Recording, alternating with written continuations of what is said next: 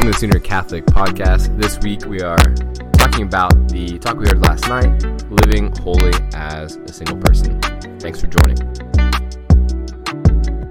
All right. I don't know really where we are in this take, but welcome to the Sooner Catholic Podcast. We're talking about last night's talk, living holy as a single person. Joanna Sanchez was the speaker, and she is my sister, and I am immensely proud to be her brother. All right. Trevor, what were some of the themes that, that you picked up on last night and what stood out to you? Okay, first off, out of the two Sanchez siblings that I know, um, I'm going to say that Joanna is potentially. Uh, no, I'm just kidding. Joanna, you were great. Um, if you if you listen to this, is she, did she listen? Do you know? Not yet. Okay, well, she might listen to this one because it's about her, um, about what God did in her. No, I mean, what stood out? I think, man, it was a powerful story. I don't, I don't know if y'all listen to this were there, but if you weren't, just know that it was one of the ones that you just are. It's so amazed to see God's providence in someone's life, right? And it's and I mean, props to her. It's hard to it's so hard to be vulnerable like that to a large group of people that you don't know that like you don't know how they're going to receive it. You don't know what they're thinking, but just lay out like you know this. the messiness and the hurt and and and, and the brokenness of sin in, in like someone's life because the only testimonies we have are the ones of how God rescued us from those things, right? Who brought us out of those things. So anyway, powerful story. I think one of the things that stood out to me most was one, and she said this in the beginning that prayer was at the middle, begin at the beginning, middle, and end of not. I mean, there isn't an end until she's in heaven, but you know, the, her whole story is enveloped in like how God worked through prayer to change her heart. Um, yeah, and she said that from the very beginning. She's like, my, my you know, I don't remember exactly how she phrased it, but something about like my, my testimony being wrapped up in, in my prayer. Mm-hmm. Um, so to see like, yeah, the difference between following the Lord versus kind of just like showing up to church a lot of times is rooted in prayer. I got that a lot from a talk. I also saw um, this theme, and she talked about this of us hiding, mm-hmm. right? So this reflection on Adam and Eve in the garden when they're hiding from their normal encounter with the Lord, that He walks with them in the garden. Um, I think I've seen that a lot in my life. This this response to like oh, I don't I don't want people to know this about me or or even like I don't want I don't want to talk about this with God. I don't I just want to go into my place that that that at least if not if I'm not anything, at least I'm comfortable. Um, even if I'm not living for something. So I saw that. I think the the final thing I'd say that stood out to me was like God used people, but he used particularly it just took time. Like that's that the story she told is not one that like takes place overnight. Like it was mm-hmm. years and years, decades yeah. of her life of God working. And I think so many times when we're sharing the faith with someone or even when, when we're growing in faith ourselves, we expect to see like change overnight. And it's just not like the way most of the time it happens. Uh, you know, again, there are those moments of breakthrough where there isn't overnight like switch from the day before, but it's like it, it takes a lifetime of God continuing to work in our hearts. So it's it's convicting to me to like to know that God still has so much more in store for my story and my conversion. So I don't know. Yeah, obviously you've heard, you know, a lot more of her story. What were the parts that she shared that you're just like, man, if there's anything that like people need to know about what God's done in Joanna Sanchez's life, like these were the things he shared that were just like so powerful. Yeah. yeah, I've, I've heard a lot of stories, a lot of testimonies, and my sister's just 100% one of my absolute favorites. And I think it's because, yeah, I've known her, I've seen her from, you know, obviously like a young age and growing up together. And, but just being able to hear her testimony both on stage and just like late night on, on a couch, just like hear it through and through. It's just so beautiful. And I think she tells it so beautifully. Like she just tells it so real and like doesn't miss the things that people might, you know, skip over in their own testimony. And I think it's just like, like maybe one or two things come to mind. One is like the Lord has shown her that there's always been meaning in her life, hmm. and uh, and I was thinking about that today, even in prayer, and like asking the Lord to like reveal a moment in my life that I had maybe discarded as insignificant or embarrassing. I didn't want to think of it or whatever it is, and and I feel like my sister was sharing moments that we might be tempted to bury or just forget about or discard as like that's not important. No one cares about that. No one wants to hear about that. And and I think her story was a lot of times like like going back to like God's telling her like I see I see this in your life and I was there with you and your pain matters to me. Like whether it's physical or emotional or whatever it was. So that's one it's just like the lord like validating all those moments of her life. And i think two would be like the lord like dispelling lies right that she had believed and mm-hmm. lies that came from wounds. We, t- we talked about this like the previous week i think like yeah. my sister had a lot of um, a lot of big wounds in her life that um, many that she shared last night, many that she will probably share another time in a more intimate space, but um, a lot of wounds in her life that like led to lies about how she believed, you know, about what she believed about herself, right? And and and so even even coming across um, like deep encounters with God, or even coming across, you know, me and her con- talking and conversing about stuff. Like she even shared it last night. Like that's so annoying. Like stop talking about that. Um, or or going to a conference and like everyone's praying and she's just like I'm out of place, right? It's like the lie is like because what I've done, because uh, what's been done to me, because of the things that I've said or thought or whatever, like it disqualifies me. Like it disqualifies me from God's grace. I, I can't and I won't be able to pray like everyone else is praying. I can't follow God. I can't turn back. I can't give my life to God. There's something in me that is a lie that obstructs me from just being able to open up completely to like the mercy and love of God. It's just it I'm just slightly outside of that range. and I think just her walking through like the ways that God has spoke truth into her life to undo those lies. I think both those are just those are not just like themes unique to my sister, but I think those are themes of like unique to a, a real conversion. Yeah. What do you think about that? Yeah, no, that's that's so true. Um, I was reading, I was praying again this morning. There's an article. I actually haven't sent this to you yet. uh, side, this is. I need to send you this article. And if anyone's listening to this and wants the article, I'll send it to you. It's one by. Uh, oh, I actually don't know the author. Monsignor Shea used it for his talk at Seek about resisting medi- mediocrity. I don't know if you saw the talk or anything, but um, why would you bring up lies, lies, lies? Oh, he talks about in the article that the most important thing when it comes to our uh, like discipleship with Jesus is actually he talks about like putting on the mind of Christ. So he, quotes St. Paul in Philippians chapter 2 verse 5 when he talks about putting on the mind of Christ and he's like actually like this call to perfection when G- when Christ says like be perfect as your heavenly Father is perfect is not perfect um, execution, perfect achievement. He says uh, actually like Christ did not have perfect execution and perfect achievement, right? Because you like look at his er, his uh, earthly life prior to the resurrection, and and what kind of perfection can we get, garner from like him if, if he is the, the the the source, the model, the exemplar of perfection? It's that it's that he was perfect in being submissive to the Father's will and, and doing the Father's will and knowing the Father's will and, and, and, and setting out to do it. And so like what you're talking about, these lies, I think that that shape everyone's heart, like it's a part of everyone's conversion story. These lies that we hear about ourselves or about um, who we are, about how we relate to God, that are so pernicious or so dangerous in our spiritual life. Um, it's actually so dangerous, particularly because the whole point of the Christian life is to, to know the truth, mm-hmm. to be set free by the truth that that leads mm-hmm. us to mm. love and to charity. So right, so so situated in that way, lies are the the opposite of of knowing who we are and, and, and viewing the world as God does, because because the truth is this reality, and reality itself is love, which is God. Um, so that, that was like a you know in math when you have the a equals b and b equals, yeah. that's what we just did. Um, Alex, I'd be curious to hear your experience. So right, you have this kind of like reversion experience in a particular way um, over the course of years. You know, leading in from late high school into college. You know, you know, at the end of college, deciding to be a missionary and share your faith. How did you go about like obviously, and and you know this I think most people that have experienced the Lord in a profound way find that the most difficult people to share that with often are their family, the people that they're very much closest with. So I'd, I'd be curious to hear you go in, in, in the Wayback Machine and just like in those initial moments in the beginning for you, um, when you started to like have your conversion, like how, how, well, you know, these, these deeper moments of conversion, how did you like approach your family? And obviously specifically with us talking about Joanna and her testament, how did you approach her? Um, with with the faith? Like, what did that look like? Like, what were you praying? What were you thinking about? What was your you know strategy? All these things. So I think everyone like has people in their family that they want to know. Like, man, I just want to share this with them, but it's so hard and I don't know how. You know. Yeah, that's such a good question, and um, I think like the Lord's done like, a lot of work, and there's been a big blessing in that particular like area of talking to my family about faith. But um, the first year and a half, two years in focus. they were they were bad. Like I had bad conversations. Yeah, I came I came home.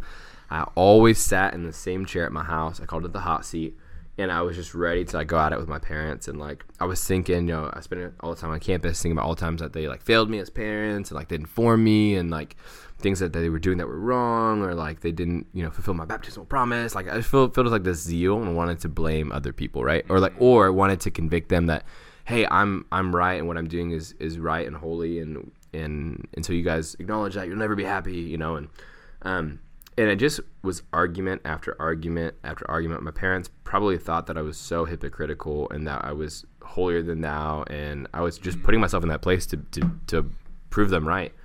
And I remember two years in, like realizing, like, man, I'm trying so hard to like convince my parents that I'm right, and that's just like the wrong intention. Like, I'm not trying to necessarily like slowly and gently reveal God's love to them. Mm. It's like I want them to know that I'm right and that they were wrong, which is not how we have crucial conversations, which we'll be talking about in a few weeks, right? I realized that I was more focused when I was going home into like articulating an argument than interior transformation. Like I was less, I was, uh, I was less worried about being like authentically Christ to my family, and m- more worried about putting the right kind of argument together to prove my point, right? Mm and so once I began two years in to realize the primacy of God's mercy in my life, like I began to, to be transformed in the way I talked to people, and that included my family. So I began to talk with, with my dad and ask him about his dad, and I had more understanding about, um, yeah, how much, how far he had came from from his father, and I began to feel be filled with more gratitude for my dad and the way he he loved me, and I began to look at him with more mercy and, and gratitude, and and then with my mom, same thing that, that yeah maybe she had not, you know, held up to the standard of of Mary, but she had tried her best, you know, with her father leaving her family. You know, she didn't really have a figure of the faith like that. And so what happened is over time, like when I began to talk to my sister, it was less about like, yeah, you know, like you're called to this too and whatever. It was just like more conversations like what what's keeping you from it? Like what are you like afraid of or what what do you feel like is holding you back? And we began to have real conversations where she was just sharing like these deep and real things that happened in her life, like the beginnings of sharing her testimony with me. And so our, our conversations completely changed. And so the biggest thing I learned is that when you have like a crucial conversation with someone, right, and and uh, especially when it comes to the faith, especially when you're like a you're, you're having this conversion, like how do you talk about it with your loved ones? You, you need to realize that if you're trying to have a, a, conversation with someone about the faith and about a deepening of faith or conversion, you're asking them to almost invalidate their life up to that point.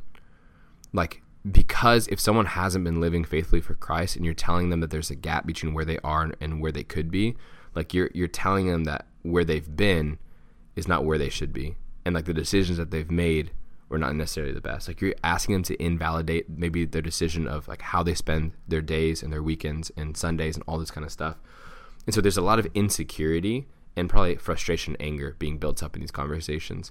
So I began to just be like, how can I help my family like feel secure? Like not I'm not blaming them for something. I'm not, you know, guilt tripping my sister for not being, you know, faithful or whatever it is, but what can I do in our relationship to give them the kind of security to begin to entertain like could God be calling them deeper, right? So what can I be doing to give them security? That's what comes to mind. Yeah. and I think like what you're saying about security is really good, right? Because you you're always on this interesting line when it comes to sharing the faith um, with people, right? Between like you want to like create you want to create discomfort in the world, like in in, in their, um, I guess, like situation in the world, right? So, you, or you don't want to create it. You want to raise an awareness that that actually there's a tension there that they're unaware of, right? So, like, you want people to see, like you're saying, the gap, but I, I, love what you're saying about making them feel safe and secure because, like, you want that that gap to be realized within the context of they know where to go. Mm-hmm because if, if the gap is realized and there's not a place to go this is your one you shared the weeks ago about the dude who went to himalayas or whatever right like he saw there was a gap right. but he didn't have a place he didn't have trust a place of security to fall back on so he wound up you know exactly. going somewhere crazy and i think like when people realize there's a gap and they don't have somewhere to go there, there's a lot of i mean they could wind up coming back to, to the church or they could wind up turning to all kinds of things not even like it could be other religions it could be you know other other um, things to fill the void, whether it's you know particularly attractive vices like you know alcoholism or or pornography or all these things. And so I think like what you're saying is so true that that creating a place of security, gosh, it's so needed.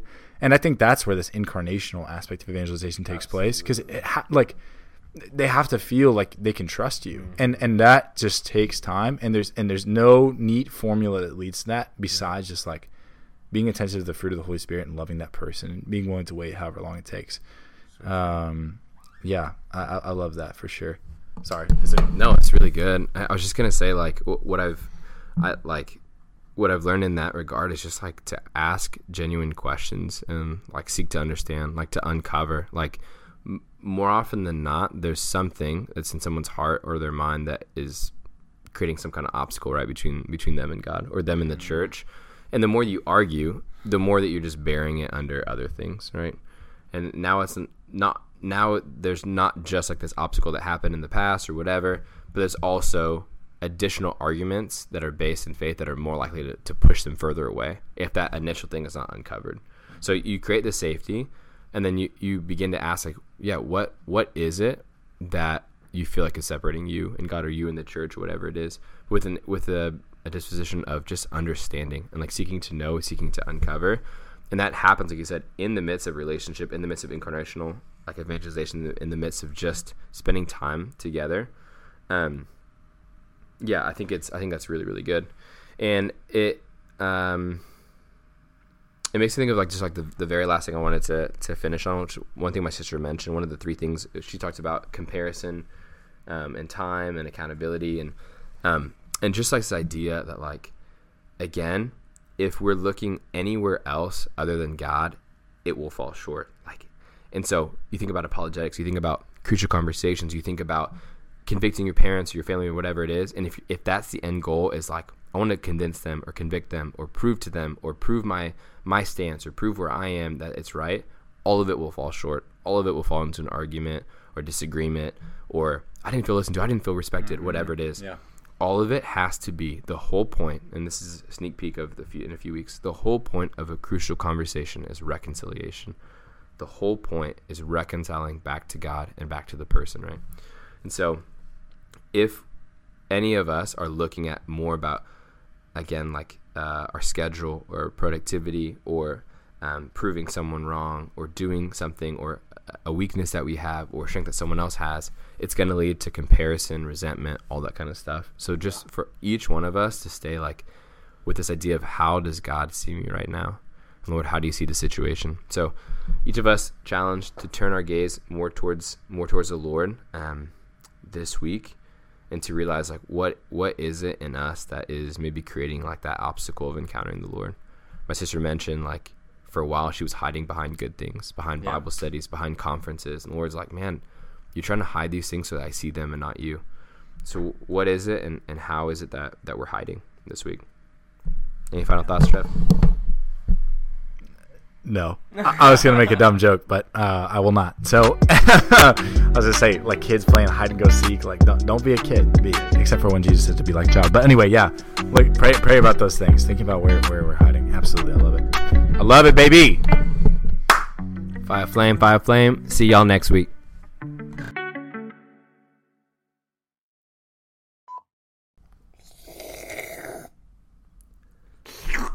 Oh my gosh, sorry, Chris. Sorry, sorry.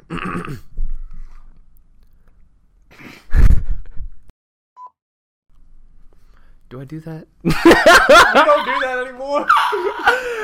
oh, I just wasted No, everyone's it's okay. time. Just, no, just just just go with that. Like that's Yeah, yeah, just yeah, cut. yeah. Chris will be listening to us stumbling right now. He'll just cut this part out. or do you want to just leave it in and just keep rolling? Yeah, keep rolling. That's what I'm saying. He'll just clip it. So Or do you know what I'm saying? Not clip it and just keep rolling. This just is- keep rolling. Show them that we're real. And Show now- life sometimes has a feel. oh my god! and now we need to clip it. We were good at no. All right.